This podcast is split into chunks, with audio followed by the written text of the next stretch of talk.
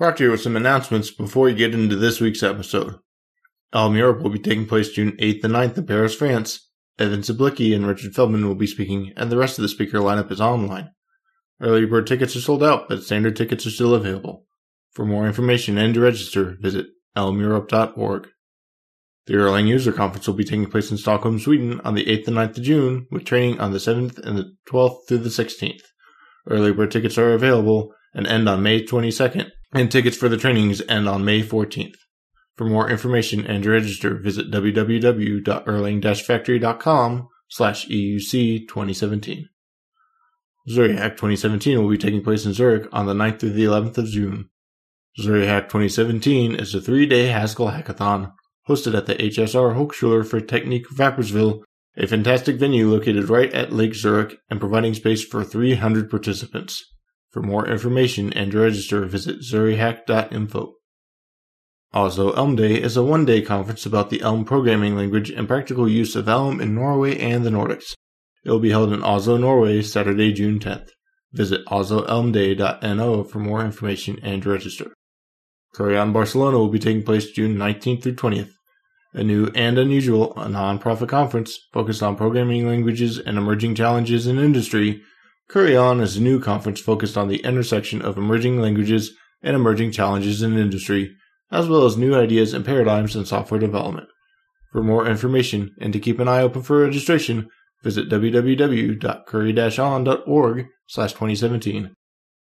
O'Reilly Fluent Conference will be taking place June nineteenth through twenty-second in San Jose, California. Fluent spotlights the crucial technologies and frameworks of the web stack: JavaScript, H T M L five, C S S, React, Angular, containers, Docker, and other emerging tools that are transforming the way web developers work. Save twenty percent with discount code U S R G on most passes. Visit w w w dot o'reilly dot com slash pub slash c p c slash six one three zero nine for more information. EuroClojure will be taking place in Berlin, Germany on July twentieth and twenty-first. EuroClojure is the biggest clojure conference in Europe. Founded in twenty twelve, the conference is a great place to meet clojure developers and learn about what is happening in the language and the community and in companies using clojure. Visit twenty seventeen dot euroclojure dot org for more information and to register. BuzzConf is a nonprofit open space unconference about functional programming taking place from the third to the fifth of August in Germany near Frankfurt. They provide a platform for people to meet, teach, and learn about functional programming related topics in any language. Ticket registration is open and you can find out more at w w w dot buzz dash conf dot org. Strange Loop is coming up. Strange Loop is a multidisciplinary conference that brings together developers and thinkers building tomorrow's technology in fields such as programming languages, databases, distributed systems, A I and machine learning, security, and the web. It will be held in Saint Louis, Missouri on September twenty-eighth through the thirtieth at the Peabody Opera House. Registration opens in early June, so check out the strange loop dot com for more information and to keep updated as announcements happen. Lambda World is back, taking place in Cadiz, Spain on October twenty-sixth and twenty-seventh. The call for papers is now open, so make sure to submit your talk or workshop. To submit your presentation and for more information, visit w w w dot lambda dot world. And if you know of any other conferences around functional programming, email contact at functional geekery dot com and I will be happy to announce them. Also, some of you have mentioned you would like to show your support for Functional Geekery. In that vein, Functional Geekery now has a Patreon page. You can find out more and support the podcast at w w w dot patreon dot com slash f n geekery. And a giant virtual hug goes out to all those who are already supporting the podcast. Lastly, if you're enjoying Functional Geekery, please help spread the word. If you would leave a rating and or review on iTunes or your favorite podcast directory, or even share your favorite episodes on social media, I need your help to spread the word about Functional Geekery. And if there are any guests or topics that you want to hear from or about, please reach out and email guests at functional geekery dot com. And I'll put them on my notes for future episode ideas. Thank you for listening, and for all your support. Welcome to Functional Geekery. I'm your host, Proctor, and this week with us we have Evan Hubinger. Evan, would you mind telling everyone a little bit about yourself? Yeah, no problem. So, I'm Evan. I am the creator of the Coconut programming language, which is a functional programming language that compiles to Python. I'm also an undergraduate student, majoring in mathematics and computer science at Harvey Mudd College, And I have worked as a software engineer for Yelp and Ripple, and will be working for Google. And Coconut got put on my radar through a comment on the site asking for guests. So someone put Coconut language on, looked into it, and looked like an interesting idea of a functional programming language based on Python. Hadn't seen many of those, so wanted to reach out and talk to you about why, what it is, how it works, what prompted you to do it. So I guess let's just start a little bit out with, you said you're an undergrad, you've already got some work experience. What got you into software, and how did you get started and first exposed to software? And then we'll eventually segue into why functional programming on your radar. Absolutely, yeah. So I sort of got into programming first through Python. Python was sort of my first love in terms of programming. I started with just throwing together some random Hello World stuff, and eventually I just found it really fun. I kept throwing together Python scripts for all sorts of different things that I need to do. I wrote Python scripts for various math stuff I was learning. I wrote it to play games, to create different web applications. And it, every time I sort of need to do a project, I would just always turn to Python. I thought it was really interesting. It was really fun, and sort of subsumed my life for many years. So I really started in the Python world, and I still really am heavily involved in the Python world. I got into functional programming in high school when I was first introduced to Haskell. I sort of immediately fell in love with the sort of simplicity and the just beauty of the language and the tools that it provided. And since then, functional programming has sort of been one of the things that I've been most interested in and have spent a lot of my time sort of looking into and working on. So yeah, I'm really excited. So I definitely want to touch on the Haskell in high school. There's a little bit of a tongue twister for you. You got your start in Python. What put Python on your radar, and what got you into just starting programming to begin with? That said, okay, well, now I've got this tool set and I can use it to help with homework and whatever else that I might need to do. What was that first exposure? Yeah. So I started programming in middle school. I think that very first exposure was through like a summer camp. It was very poorly taught, actually, but it wasn't really the sort of point of, oh, I'm really going to learn Python. It was just the exposure, really, that did it for me, because it was as soon as I saw, wow, you can use this to do so many cool things. That was sort of what really got me moving and showed me sort of, this is actually really fun.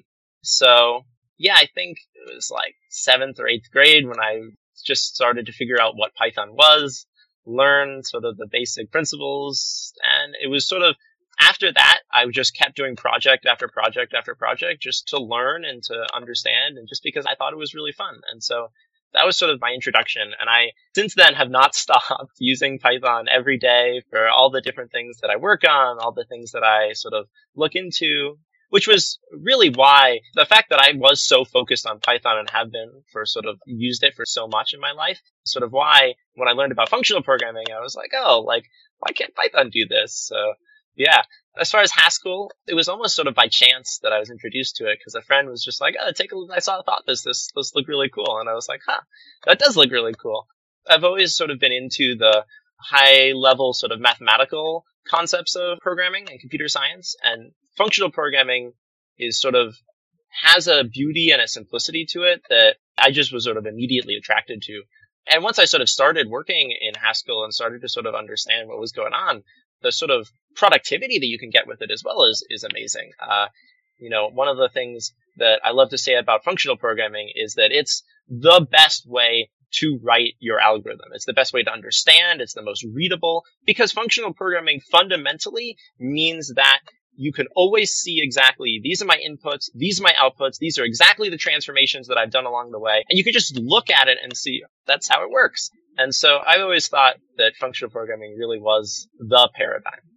And so you get exposed to Haskell just random classmate then, not as far as any course cur- curriculum that you're doing for a computer science course or a computer math course or anything where they're saying, hey, we're going to use Haskell. Yeah.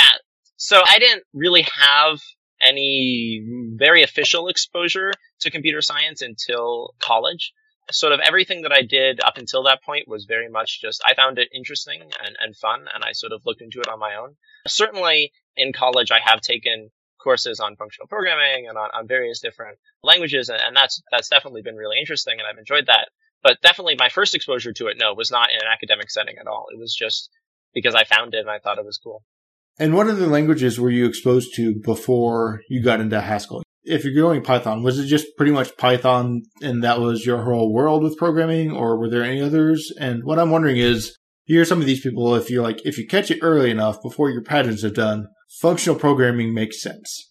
Was it one right. of those things you caught it early enough and it made sense and you didn't have to unlearn a bunch of stuff? Or did it manage to, you caught it at the same time that you were doing some of your high school course curriculum, which kind of says, if I actually want to do some calculus or geometry calculations, this thing makes it actually like almost line for line what I'm doing and walking through. So now I do Haskell. What was the thing that you think when you looked at Haskell and said, oh, I get this. This is different. And it's clear to me.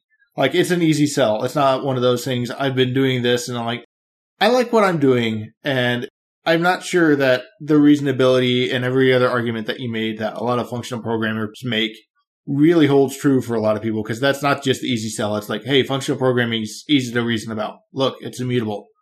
People are like, but this is different enough that I don't buy that. So what was the thing that helped you buy that early on that said, I'm going all in, and I'm going all in enough that eventually I'm going to write a functional programming language that goes back down to Python so I can still use that? Right. So I think a lot of it was definitely the very first time that I was using Haskell was sort of for math originally. And so I definitely think that was sort of one of the things that let me appreciate, like you were saying, oh, like this is, I just type line for line exactly the math that I've been learning and it, and it just works. But more than that, it was sort of the paradigm I just found so easy to think about. The difference in the sort of speed at which I could write programs, the sort of efficiency and understandability of what I was doing was way, way bigger when I started working on Haskell. And even sort of going back to Python, it was sort of, oh, when I write my code in Python in a sort of functional style, when I make it so that I don't modify any state in the body of my functions, suddenly it turns out that everything is a lot easier to understand and it's easier to continue to write code. And so it was just sort of being introduced to there's this other paradigm out there that makes it easier to do what you enjoy doing. That was just sort of clicked and I was like, oh. And it's also the sort of, I was talking a little bit earlier about the sort of more theoretical, more logical side. One of the great things about Haskell in particular is just the way that sort of every component fits together in a sort of very clear logical style, right? Like the type system is literally just first order logic, right? You know how each individual system, each individual component logically fits together and how it all makes sense in a way that makes it sort of really easy to, to reason about and to think about. And I definitely think there's also a component of just, I think a lot of people can sort of do object-oriented programming their whole life, and then they see functional programming, they're like, what's up with this? I, I don't understand. Why would you like limit yourself?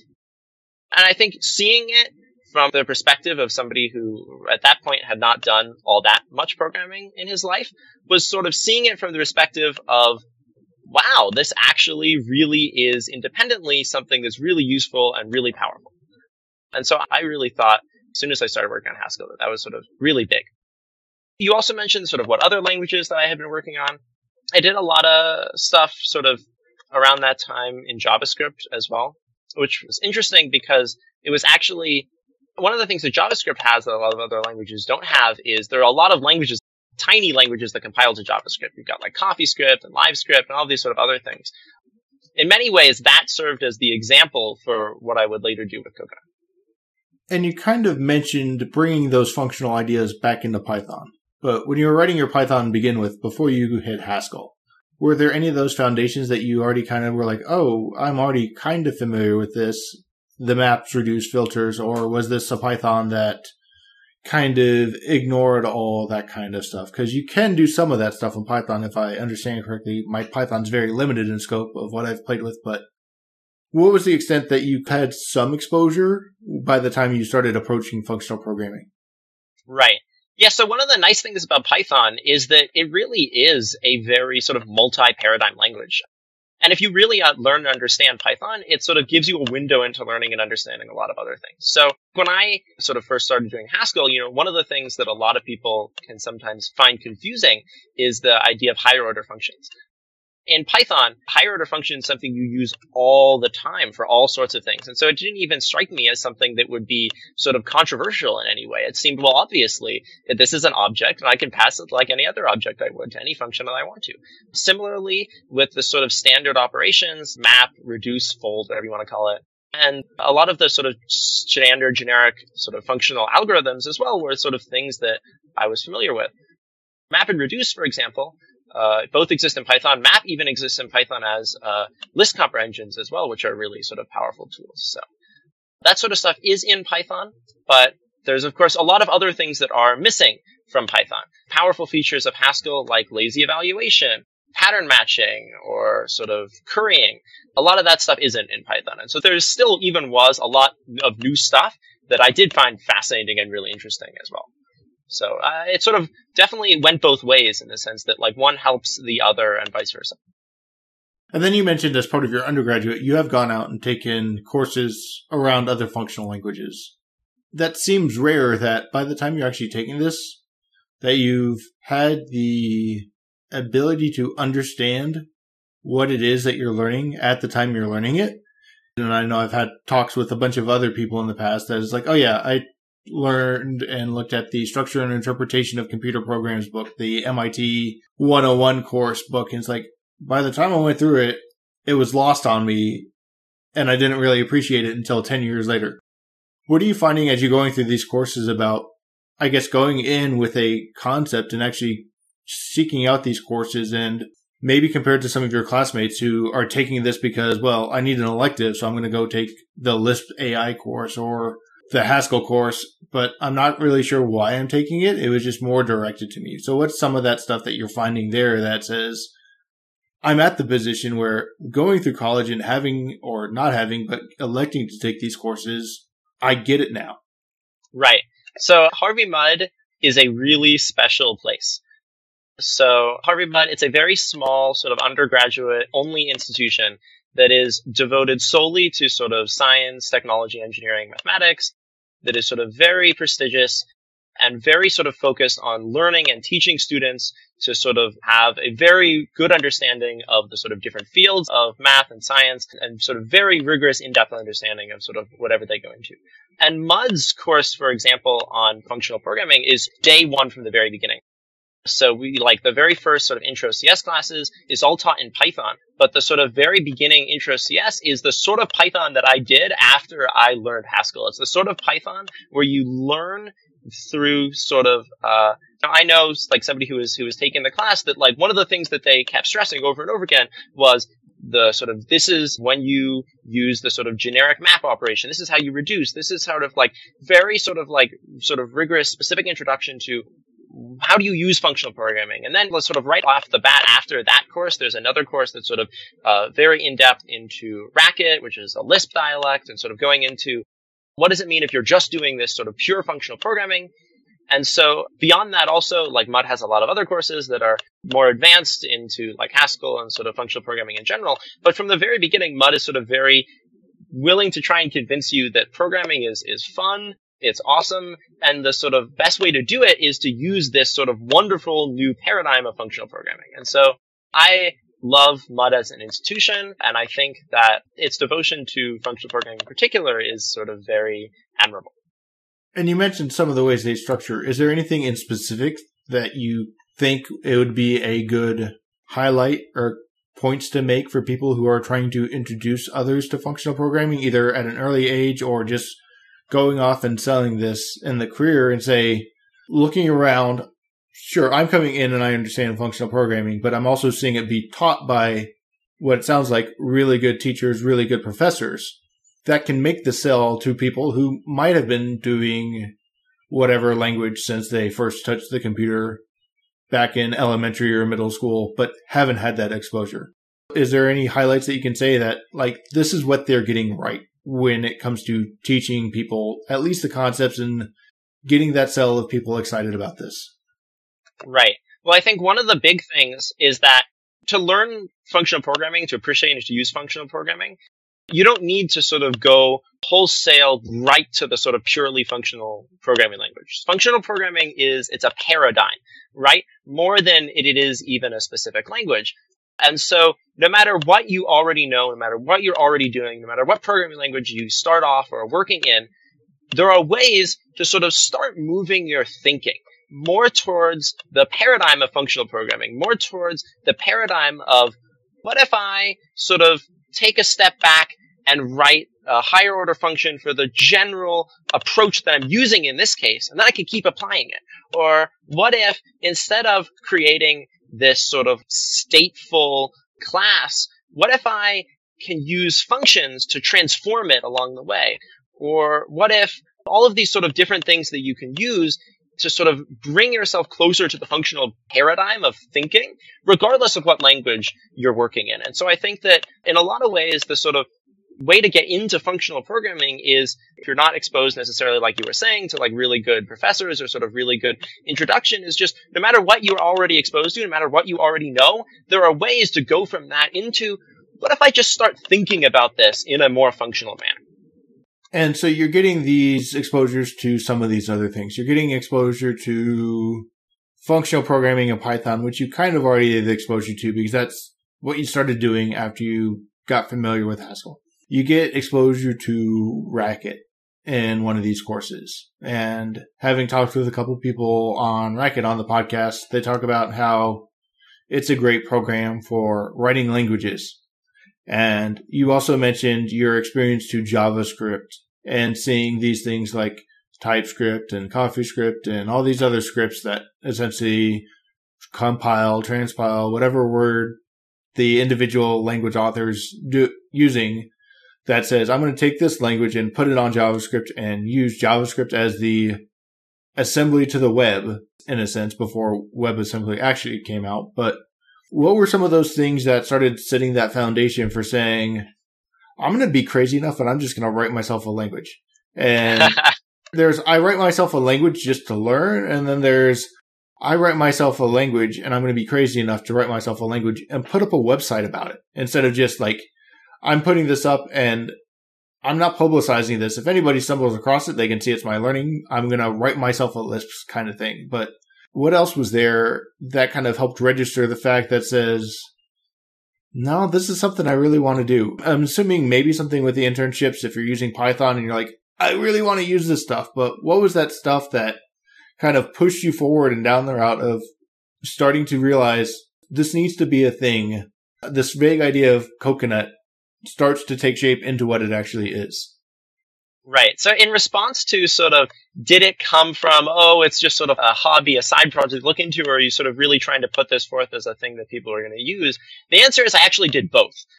So before I built Coconut at all, before I even got started on it, as soon as I sort of had started looking into functional programming, I immediately sort of went back and was like, I, I got to try to apply this to Python. And I actually wrote a functional programming language that was interpreted in Python around that time. And it was, it was a huge project. I spent a lot of time on it.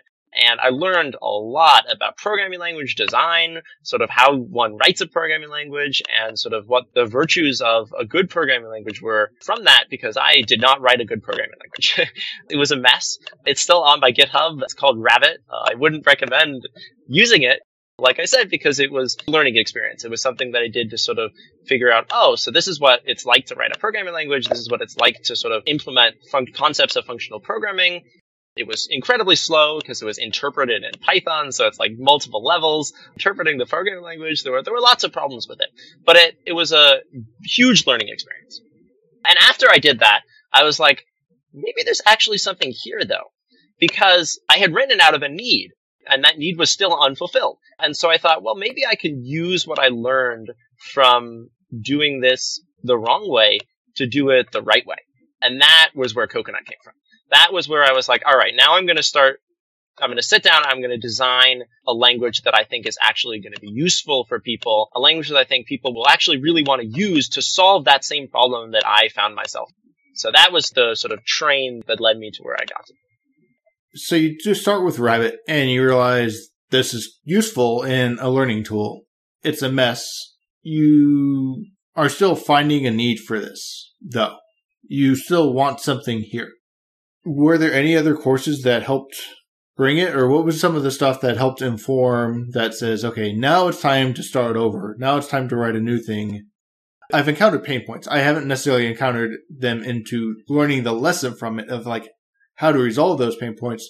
What were some of those things that helped you resolve those pain points as you went forward and say, okay, now I think I can do this. And now I think I can make a better language that's more of a real language versus just the hobby language. Right. So one of the big things that I already mentioned was you have to write a compiler, not an interpreter, because that's the only way to sort of make it at a reasonable speed. And Coconut, as it is actually now, a lot of the things that you pass through Coconut actually end up being a lot faster because there's a lot of sort of optimizations that you can do when you're writing a compiler to Python. But sort of that was one of the big changes was like, all right, I'm going to write a compiler this time. Another big thing, just on the design side of things, was I went about it originally from this perspective of, oh, I'm going to be, it's going to be totally sort of theoretically perfect. I'm going to ha- invent a new symbol for every possible sort of theoretical operation. I'm going to sort of invent all of this new sort of cool machinery. And it's like, that's not actually, it turns out, a good way to design a programming language because Python, I think, is sort of the epitome of why that doesn't work, right? The reason that Python is so elegant, is so beautiful, is because everything is designed to be eminently readable, to be sort of incredibly easily understandable, so that you can look at it and you can be like, four x in range? Oh, that, I, I sort of understand what that means, right? You can be like, you're going through all of the things in a thing, right? You can look at something that says, if X is true, and you feel like, oh, it just reads, right, exactly the way you want it to. And so one of the big changes that I made was Python did a lot of things right. So I'm going to preserve the fundamental structure of what Python did. And so one of the sort of very big design decisions that I made from the very beginning was Coconut is going to preserve any valid Python three syntax. I want to add new things on top of Python three that contribute to functional programming. I want to give you match statements. I don't want to give you algebraic data types. I want to give you all of these sort of useful tools of functional programming, and I want to do so in a way that makes it sort of look readable, that look understandable, that makes it look like Python. And we're going to do it on top of Python. And then I'm going to compile it down into something that you can run quickly and efficiently just as you would any other Python script. So additive to Python three sounds like an interesting perspective. And it sounds like some of the stuff that Flow, I want to say, or TypeScript, or some of these other things that say you can start taking advantage of the new features. And it gives you an interesting migration story in that perspective where it's like, look, anything else that's valid already is still valid. And then we're just going to give you additional stuff. So when you find that thing that you want to take advantage of, no problem. You don't need to go rewrite. So that migration sounds like an interesting story. What was the prompt of realizing that anything that I have that's already there is valid? Right. So I mentioned that I had sort of done some JavaScript, and one of the big tools in JavaScript is called Babel. And what it does is it lets you compile sort of the newest version of JavaScript back down to sort of older versions. And it was struck that the Python community has such a divide between Python two and Python three to the extent that people go way out of their way to write code that works the same on both versions. And it's not easy to do so. There are a lot of tools like six that make it easier, but writing code that's sort of version invariant is hard enough that people often just give up and they just go to write only Python three. And I was like, well, why don't you just compile it back to Python two? And so one of the things that I did early on with Coconut, like I said, was we're going to make this syntax a strict superset of Python three, and I'm going to make sure that I can compile it down into any version. And that sounds like a lot of insight. And the reason I say that is, as you mentioned, that's been a problem that I've heard of in the Python community where it's this huge divide that people are never going to move from two to three because there's so much backwards breaking code. But it's one of those things that you say it, it sounds obvious, but it's not apparently. And so what was the thing that helped you just say, if I do this, I take three, I get Coconut down to Python two, plus I also get Python three down, and I can use two, three, and Coconut all in my same files. What was that kind of thing that helped drive that inspiration for you to realize the value there that says, look, even if you want to just take Python three to Python two, use Coconut. Don't take advantage of everything else that's awesome there. But this at least gets you using the Coconut tool set to get you to backwards compatibility. Right. So it was sort of really just that, that part of it just came out of a sort of nuisance, because I, like any other Python developer, wanted to write code that was sort of universal and would work on any Python version. And I was like, well, what are the tools that I can use for that? And then there's three to two and two to three, which are converters from Python two to Python three and vice versa. But that's not very useful if you want to get universal code. If you want to get code that works on any version the same so that you don't have to sort of submit two versions of the code to sort of any place where you'd want to run it. So the way to write universal code was you're supposed to use six. And six is great. I love six. There were a lot of features of Coconut that were based on some of the ways that six gets around weird incompatibilities. But using six is still more frustrating and more annoying than just using Python three. And there's, uh, especially because there's a lot of things that Python three adds to the core syntax, for example, that you, you no matter what you do, you can't get back into Python two without some sort of a compiler. And so it just seems to me like the sort of clear solution, like I said, from, from looking at like tools in other languages like Babel, was you, you just compile the Python three back down to Python two. Or rather, what Coconut does, you compile Python three down to universal Python. You compile it down to, right, because like I was saying, three to two already does Python three to Python two. But then what you really want is you want universal code on any version. And so Coconut, by default, will just take Python three code and compile it down into universal Python code that will run on any version. And so if that was one of the lessons learned from Rabbit, and you're now doing Coconut, what are some of those other lessons you've learned that you've started to learn things that make a bad language just by putting those things in and seeing hints of what makes a good language? What are some of those things that you say, if anybody goes off and plays, you mentioned compiler, you mentioned some other stuff in passing, but what are some of those things that you think makes a good language or starting out? And you may have actually learned that from Rabbit, or maybe you even learned that from Coconut now. And you're like, oh, yeah, I, here's a couple of pain points that if I could do this, I understand. Or even, heck, the Python two to Python three compatibility issues around the stuff you're working on. What are some of the stuff that you've seen that kind of informs what makes a good language for you? Right. So one of the things I talked about earlier was the design. And one of the big things about the design of Coconut, like I said, was sort of, I'm going to write it in a way that is is actually readable. One of the big insights of Python is that uh, in the sort of Python programming principles and the sort of design of the language was that code gets read way more often than it gets written. And so making code readable is way more important than making it writable. And so one of the sort of big things that I tried to do was, we're not going to have like some weird fancy syntax for doing pattern matching. We're going to have you write the word match. If you want to make an algebraic data type, you're just going to write the word data, so that instead of trying to have these sort of syntaxes that are sort of potentially hard to understand and hard to read, it's sort of very straightforward and very easy to just look at it and be like, oh, that's what's going on. One of the other big things was sort of looking at the way that sort of functional programming plays into it. Because, like I was saying, the pain problems, the pain points that I was having with Python, a lot of them were around, I found this incredibly powerful new paradigm of functional programming, and then I can't come back and apply it like I would want to, right? So Python is a wonderful multi-paradigm programming language, but there's a lot of things that are just really hard if you want to carry them over from functional programming. If you want to get sort of uh, lazily evaluated data structures, lazily evaluated sort of uh, lists and operations, you have to sort of turn to iterators, which is often not the sort of most convenient interpretation. If you want to try and lean on sort of immutable data structures or immutable data types, you have to sort of subclass tuple, which is often not exactly what you want to do. And you have to do a lot of sort of redefining to make it look the way you want to. Name tuple is a great sort of uh, utility for that, but there's still a lot of sort of things that name tuple lacks, as well as the syntax is really ugly. Once you start getting to the point where, okay, I'm actually going to recreate, this is what I want. I want to get this algebraic data type that is immutable, that has these fields, that has these sort of operations, that has these properties. I want to be able to map on the fields inside of it and have a method to do that. And you end up with, oh my God, look at all this boilerplate. And that happens a lot of times when you try to implement functional stuff in Python, right? You want to curry a function and you end up having to do like, okay, I'm going to import functuals, and I'm going to do functuals.partial, and I'm going to have to put the all of the arguments in there like that. And it's like, oh my God, it's not looking readable anymore, right?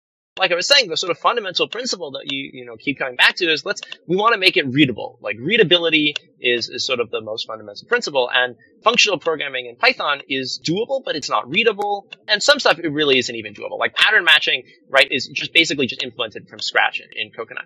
And so there's a lot of problems that you run into when you try to apply this sort of beautiful paradigm of functional programming to Python. You're like, ah, uh, my code's looking ugly now, which sucks because Python is such a beautiful language.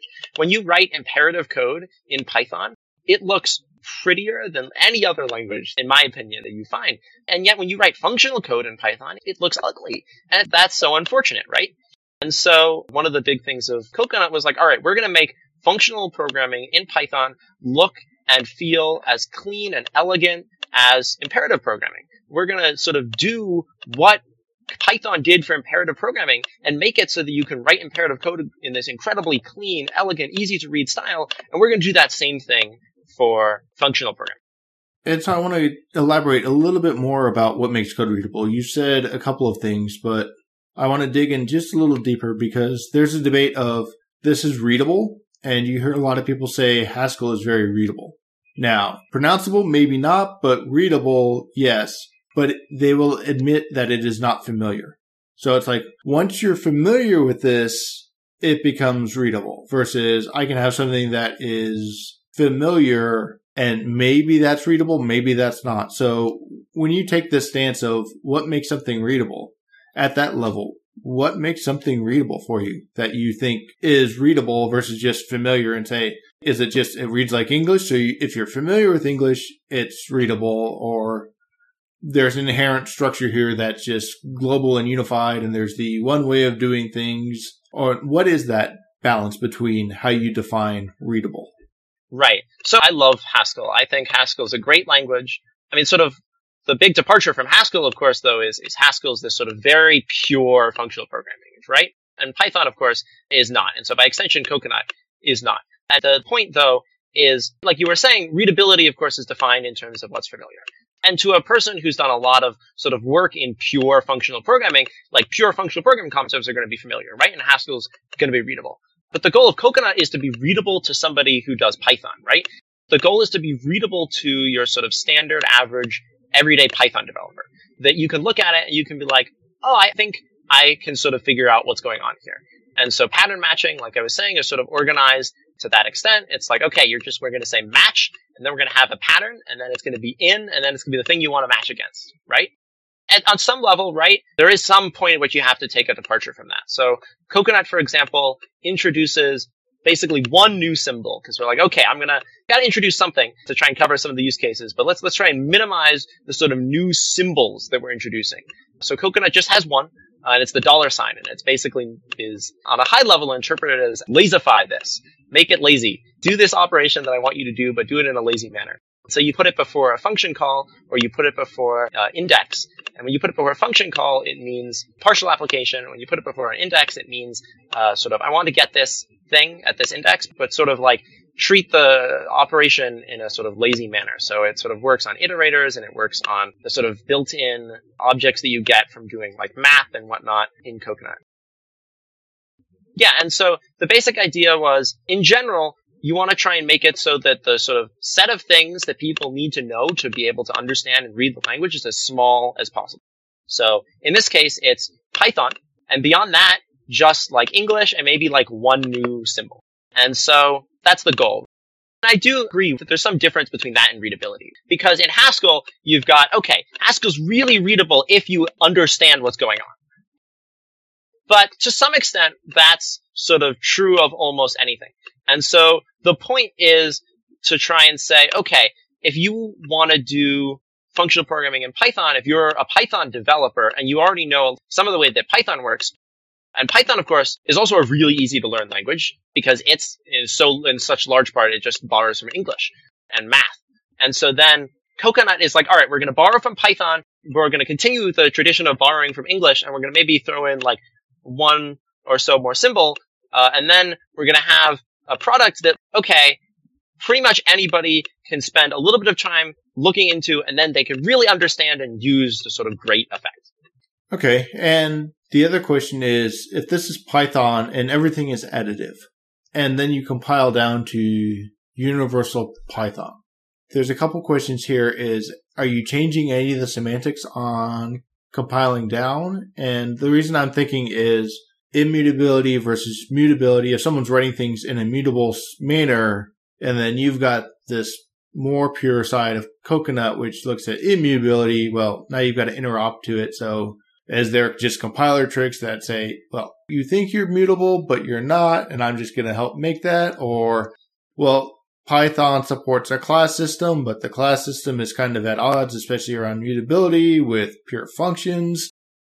What is some of that interop stuff? If you're doing an additive, is there anything that you're doing on the compilation that helps that interop story? And some of the what I'm thinking of it is you hear Python's one of these big data science languages. So there's a lot of these libraries that are out there that may or may not be written mutable, but you've got all these kind of math libraries, and if you want to use them in your functional program because they're already kind of mathy and you're pulling the stuff, how are you fitting in some of these different paradigms and helping to make sure that when you write in Coconut, but you're using the standard Python three as a library or anything else, what's some of that interop story that helps lead you to be able to keep on the more functional side without getting a lot of contamination of stuff that you're having to do, which hinders the readability? Right. Okay, so I'll start with the sort of interoperability question, and then I'll sort of move on to the sort of compiler tricks. So first, interoperability. Like I was saying, Coconut compiles straight to Python, universal Python. So any Python library that you want to have access to, you've got. And vice versa, if any Python code wants to have access to any Coconut code, it's there. And so to make that happen, yeah, you've got to have some sort of tricks so that if you write an algebraic data type and you want it to be immutable, and then somebody else imports your thing in pure Python, it better still be immutable. And so you have to do some sort of Python tricks along those lines. So I'll start with probably one of the biggest tricks that Coconut pulls off is regards to tail recursion elimination and tail call optimization. So one of the sort of big pain points with writing functional programming in Python is recursion has some problems in Python, because every time you recurse, it always throws a new stack frame on the stack. You always are getting closer and closer to the sort of maximum recursion depth, which is what a Stack Overflow would be in Python. And so there's some natural problems then that come. Well, like, what if I want to write a recursive function to sort of handle any of the sort of things that I want to do?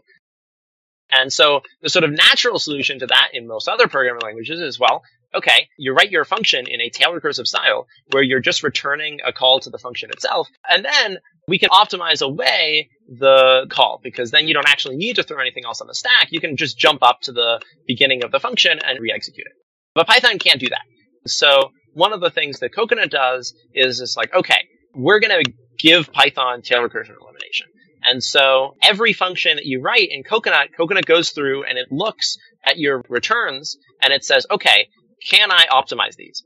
And if it can't, it turns it into either a while loop, and so then you can just go right back up to the beginning of the function with the same arguments, or if you're calling a different function, right? So the while loop version, that's for tail recursion elimination. But then if you're sort of just calling another function, you want to do some tail call optimization, then that we can just do by raising an error and then catching it in a special decorator. And so we can have this sort of way where it's like, all right, we're going to kill the stack frame, we're going to jump up, and we're going to make it so that no matter how many times you want to recurse, we'll make it happen. And so similarly, Coconut pulls a lot of tricks along those lines. So you were talking about immutability. The way that Coconut gives you immutability is via data statements, which are the sort of way that you can do algebraic data types in Coconut.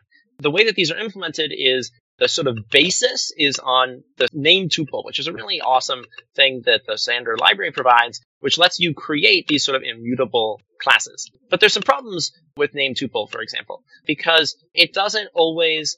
There's a lot of stuff that we want to be able to do with algebraic data types that isn't necessarily covered by the things that name tuple gives you. Like, we want to be able to, the sort of equivalent of a Haskell's F map, and we want to be able to say, okay, we've got this algebraic data type. I want to apply a map to all of the sort of contents of it, and then I want to have the output be another thing that is of the same type as that thing I gave you in the first place. And that's still a little bit harder. And so there's a lot of stuff like that where it's like, okay, we're going to add on these sort of extra tricks in compilation to make it so that it just works the way you want it to. And sort of similarly, I mentioned pattern matching before. Pattern matching is sort of another one of the sort of big areas where Coconut does a lot of work on the compilation side, because natively, the best that you can get as far as pattern matching is concerned in Python is like, well, I can have A comma B on the left-hand side, and if I have a list containing two elements, I can deconstruct it. But that's about the best that you can do. And so going beyond that is, all right, we're going to have head-tail pattern matching. We're going to allow you to pattern match against out of any iteratable. We're going to let you do dictionaries. We're going to let you do sets. We're going to let you pattern match against algebraic data types so that you can deconstruct the algebraic data type and the specific type of the algebraic data type inside of the pattern matching statement. We're going to sort of include all of these sort of different features in Python. And sort of that requires a lot of compilation tricks, because you have to actually go through. What Coconut does is it looks, it walks through the pattern, and it keeps track of all of the different conditions that it has to check, and then all of the different assignments that it has to make after it checks those conditions. And so you end up with this sort of like big list of things that it ends up being a little bit, a little bit hacky on the Python side, right? But on the Coconut side, of course, it's just sort of this clean match statement. One other thing is I want to talk a little bit also, you mentioned sort of interoperability with math libraries like NumPy, for example, in Coconut. That actually was one of the sort of main use cases that a lot of the sort of things of Coconut were designed around. So one of the things that I had had problems with and was prompting a lot of the development of the different things in Coconut, especially recently, because now that sort of Coconut is open source, there have been a lot of people coming in from the data science community being like, this is awesome. Can you sort of improve on this feature or add this thing? And so a big focus of Coconut has been, we're going to make it as easy and intuitive as possible to use the tools of NumPy and, and, and, and SciPy and all these sort of scientific computing utilities of Python in Coconut. And so to that end, some of the things that Coconut adds to help with that is you can sort of really easily construct nice partial applications, not just for like a function, but let's say I want to take in some arbitrary NumPy array, and then I want to do a bunch of methods on it, but I want to maybe map the method application over the thing, and then right, all of these sort of like various different things. And so in Coconut, that just looks like, all right, we say dot method application, this thing, then pipeline into dot method application, this thing with these arguments, and then we're going to pipeline into a partially applied map with this other sort of application. And the result of that is that it looks really smooth in exactly the sort of same way that you would define an algorithm in math, where you could be like, you do this operation to the data, then you do this operation to the data, then you do this operation to the data, and then the end result is the thing we want, right? I want to take my matrix, I want to sort of decompose it into its eigenvalues and, and eigenvectors, and then I want to change the basis or whatever. You have all of these operations, and we can chain them together in a sort of really nice, elegant way, so that if you want to do any of these sort of data analysis stuff in Python, it's really, really easy to see what's going on if you write it in Coconut. And I think that gives a good overview of Coconut, the language, and how it works, and a lot of this stuff all together. So that eliminates a lot of questions I have. I do want to touch on current maturity, what it looks like in the future, where it's going, what things are on the radar, but we are getting close to the hour time. We go over if we need to, but do want to make sure we take a brief pause that says, is there anything else that we haven't covered that you think we should at least raise up, put on people's radar, make mention to, dig in a little deeper from things we've talked about or haven't talked about yet? One of the sort of interesting things about what Coconut does that I have sort of used in other areas is parsing and compilation. So you mentioned pain points earlier and sort of like what problems have you had that then you've sort of really been able to sort of jump over and, and that Coconut has really helped you with. Well, one of the big things is parsing. So parsing is hard, it turns out. And probably one of the biggest things in writing Coconut was, all right, I'm going to make sure to nail down the parser. And so I'll diverge for a second. Funny story. In writing the parser for Coconut and in trying to get a lot of those things to work, I ended up pushing Python to its limits in a lot of places. So I actually managed to both segfault and Stack Overflow Python, which is not supposed to happen if you're not writing a C extension, which I was not. I was just writing vanilla Python. But it turns out if you have a recursive iterator that references itself, you would expect it to like just raise an error, but the Python interpreter actually crashes with like the Stack Overflow. And so one of the things that I had to do in Coconut was I actually had to add a separate decorator specifically to handle the scenario where my Python is segfaulting. How do I fix this problem? And so that was sort of a fun pain point. But getting back to what I was talking about, about parsing, the knowledge that I use in, in sort of understanding, being able to sort of write a really good parser in Python for Coconut, which is based on a library called PyParsing, which I actually sort of, along the way, I also contributed a bunch of bug fixes to PyParsing because Coconut was pushing PyParsing to the extreme in a lot of ways. But after that, I mentioned I worked at Yelp for some time at the beginning. One of the things that I worked on for Yelp was we're going to refactor all of Yelp's code. And the way that I did that was I'm going to use the same parsing techniques that I did for Coconut. I'm going to write this sort of generic parsing system that uses these sort of same techniques to automatically refactor Yelp's code base. And this was actually published as a blog post that I wrote about the utility called Undead, which uses that same concept of parsing and that same sort of techniques to be used for refactoring. So that was a sort of big fun project that sort of stemmed from some of the things I learned. But yes, I guess there's just some other sort of side things that I thought of while we were going along. Okay. And we'll get links to the blog post there in the show notes.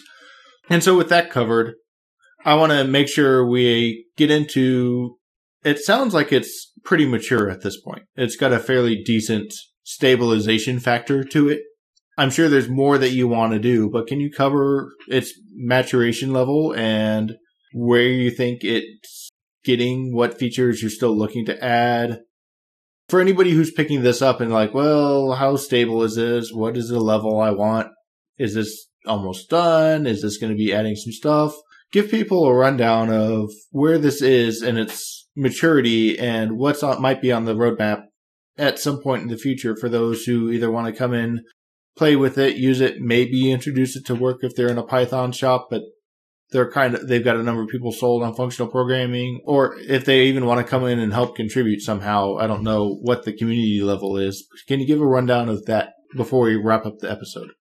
Yeah, absolutely. So Coconut is completely open source and open source license under Apache two point oh, uh, and it's sort of totally open to contributors and people that want to take a look, and that sort of happens all the time. Uh, I'm sort of the one that, that manages that as the go-to person. It's on my GitHub, but any sort of anybody is welcome to contribute, and I'm, I'm happy to sort of work with you. As far as maturity level, everything that I've mentioned so far is, like, I would say very stable and very mature, and is you should be able to just grab it and go with it, any of the things that I've talked about.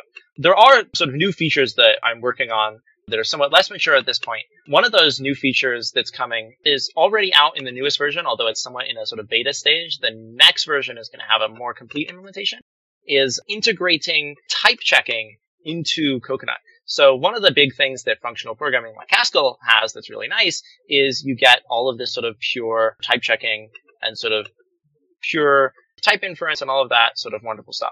Uh, and some of the, you know, I was mentioning JavaScript languages earlier, some of the things like like TypeScript, obviously, that work for that is, all right, we're going to have type checking on top of the language. And so there's been an effort within the Python community recently to implement that. A lot of that has gone through MyPy, which Guido, creator of Python, has sort of been working on and pushing, which is a type checking utility that sort of analyzes these static type annotations that you add and checks them to make sure that they're all correct. One of the big things about that that I sort of immediately saw was there is different syntax for doing type annotations on Python two and Python three. And I was like, that sucks. And Python three has added all of this sort of fancy new syntax for doing type annotations where you can say, A colon int equals five. And it's like, okay, I've just annotated A as an integer. Not only can you do that like in a variable declaration, you do that in function declarations. You can add at the end of a function like arrow int, and that means this function, the return value should be an integer. And so it's added all of this nice syntax, and none of this exists in Python two. And so I was like, well, this is a sort of very clear use case for, all right, we're going to add this to Coconut. And so what I did is Coconut can take all of those Python three type annotation styles, compile them down to the Python two or universal type annotation, and then it can automatically run MyPy on the source code, on the sort of compiled code, and tell you if there are any sort of violations. And not only that, it's actually been added now to the interpreter so that if you open up the Coconut interpreter and you're just playing around in Coconut, you can even get it to do sort of on-the-go type annotations and type checking in that as well. And so integration with MyPy has been something that I have sort of recently worked on.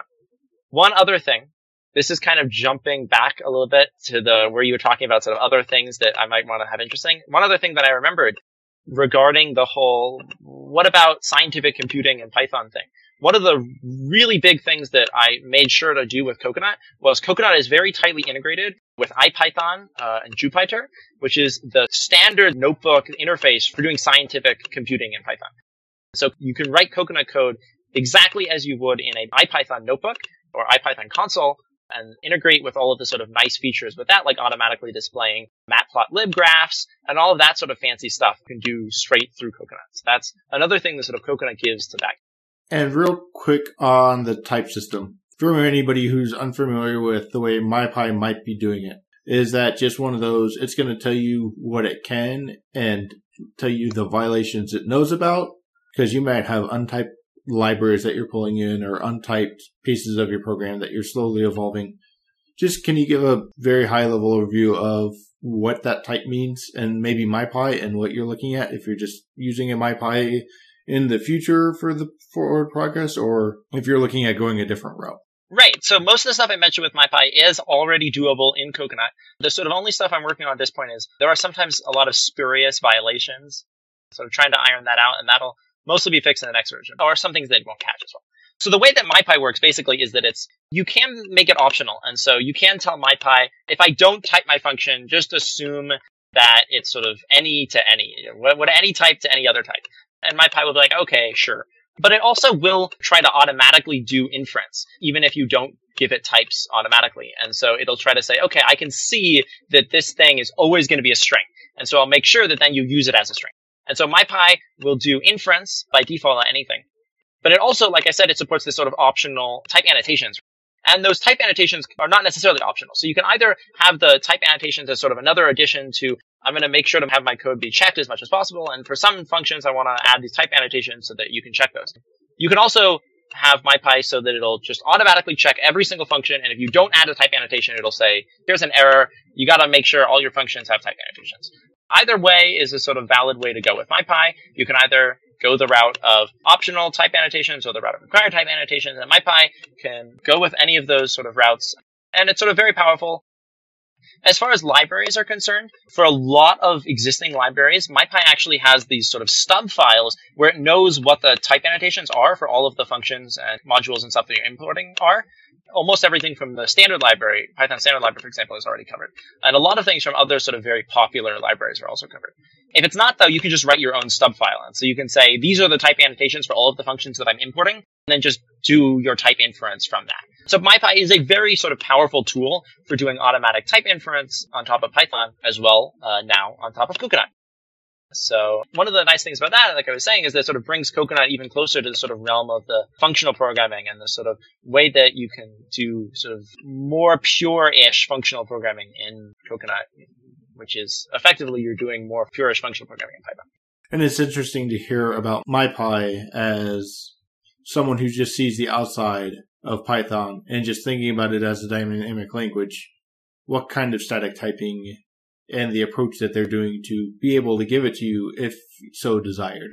Right. So it's a combination of type inference and the sort of automatic type annotations, or manual type annotations. So the automatic type inference is, like I was saying, it's sort of like, okay, we can actually figure out every like possible execution branch of this function leaves the return value as a string. So the return value is a string. And then we're going to assume that it is that for any other calls to any other things. And in many ways, that's sort of like very similar to what you can get in Haskell, right? Of course, uh, Haskell's is much more powerful. You've got Hindley-Milner and everything.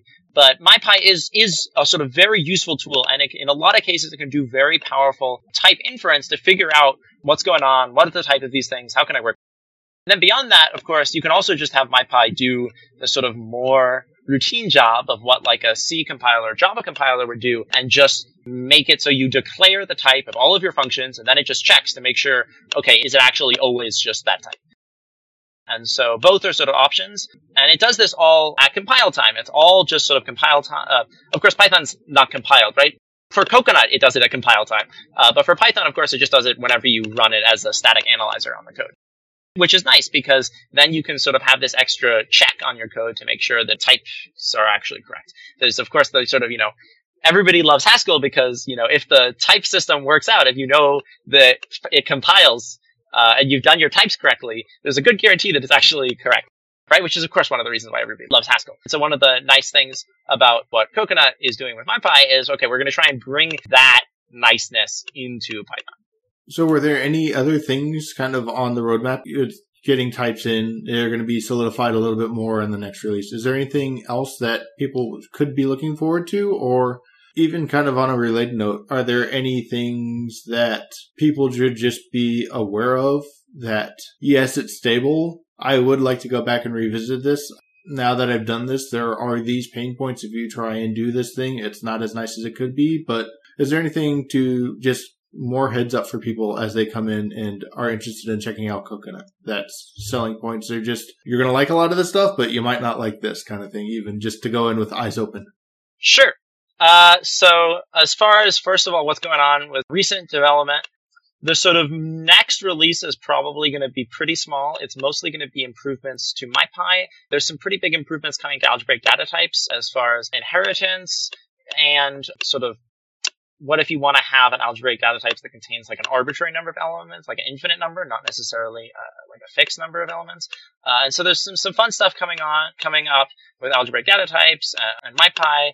Mostly, though, the really big stuff is going to be coming sort of after that next release. There's some idea of the plans for some of the cool stuff that I want to do there. A lot of that is going to be focused on reworking potentially a lot of the ways that functions are written so that we can potentially get rid of return statements entirely, which Coconut already does in a lot of cases. You often don't have to re- write a return statement if you write your function correctly. But there's a lot of nice things as well that may be coming for the next release after that. So the one that's going to be coming really soon is one point two point three. The current release is one point two point two. And then the one that may be coming after that is one point three point zero.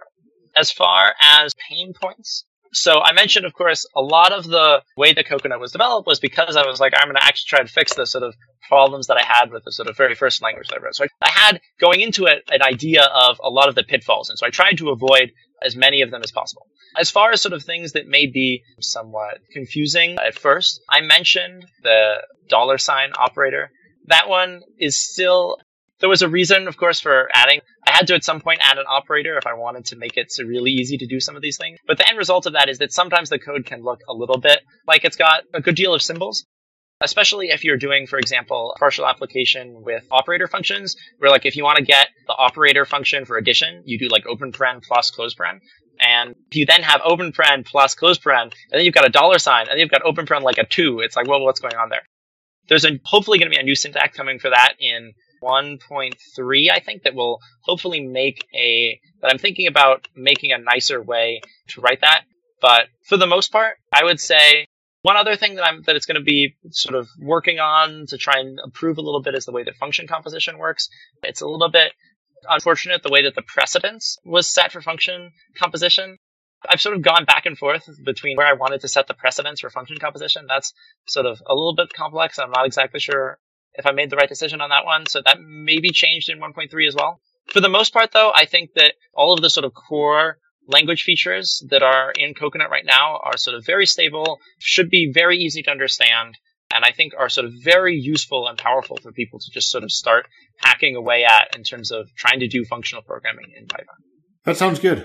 So we've covered a lot about Coconut. We mentioned your Rabbit just as your background, if people are interested in checking out a first pass and some of those lessons learned, as you said, not for use, but if someone wants to see that evolution of those ideas, if they're interested in doing their own language. Is there anything else you want to plug? Any upcoming appearances? I don't know if you go talk at Python conferences or any of the other cross-functional conferences that are out there just sharing about Coconut. Anything else you go to? Other recommendations you want to make sure people know about? Yeah, absolutely. So the big one is I'm going to be presenting a poster at PyCon in Portland over the summer. So I'm really excited for that. That's actually coming up in just a couple of weeks now.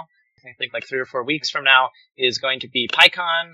It's really exciting. There's going to be all sorts of different presentations and posters and all sorts of fun stuff that's going to be talked about. And I'm going to be one of the people that is sort of presenting along those lines. And of course, I'm going to be talking about Coconut, and I'm going to be presenting on Coconut and sort of explaining to a PyCon crowd sort of all of the things that we have talked about today.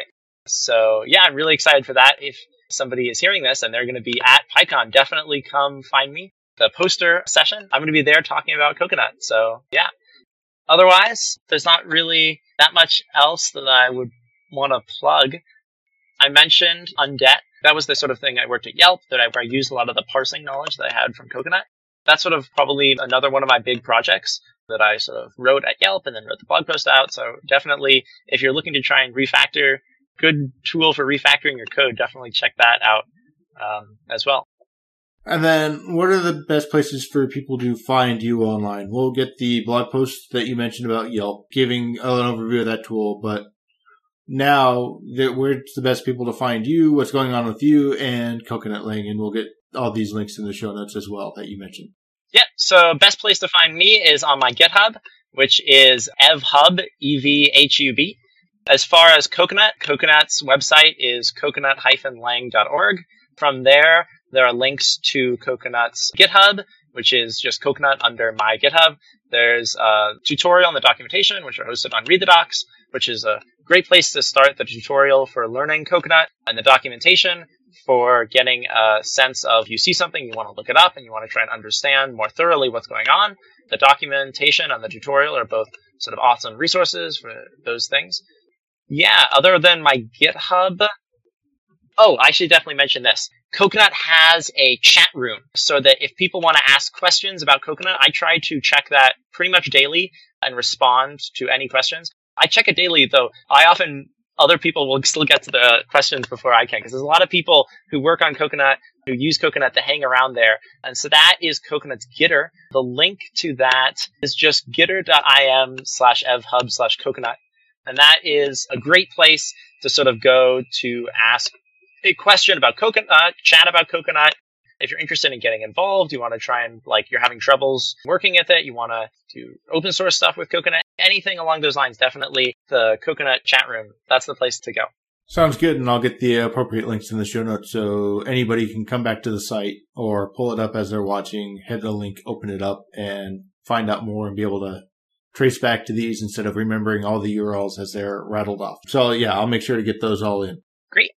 I'd like to give a giant thank you to David Belcher for the logo. And once again, thank you, Evan, for taking your time to join me today. It was a pleasure talking to you. Very informative on Coconut and also informative on Python and how some of the stuff fits in to Python just by itself and what Coconut starts to bring to the table and what it's like to add on to a language while keeping the existing language there. So lots of interesting things to think about and set the stage for. So thanks for taking your time to join me. And it was very interesting and informative to hear about some of these other worlds we don't necessarily think of with functional programming. I was glad to be here. Thank you so much.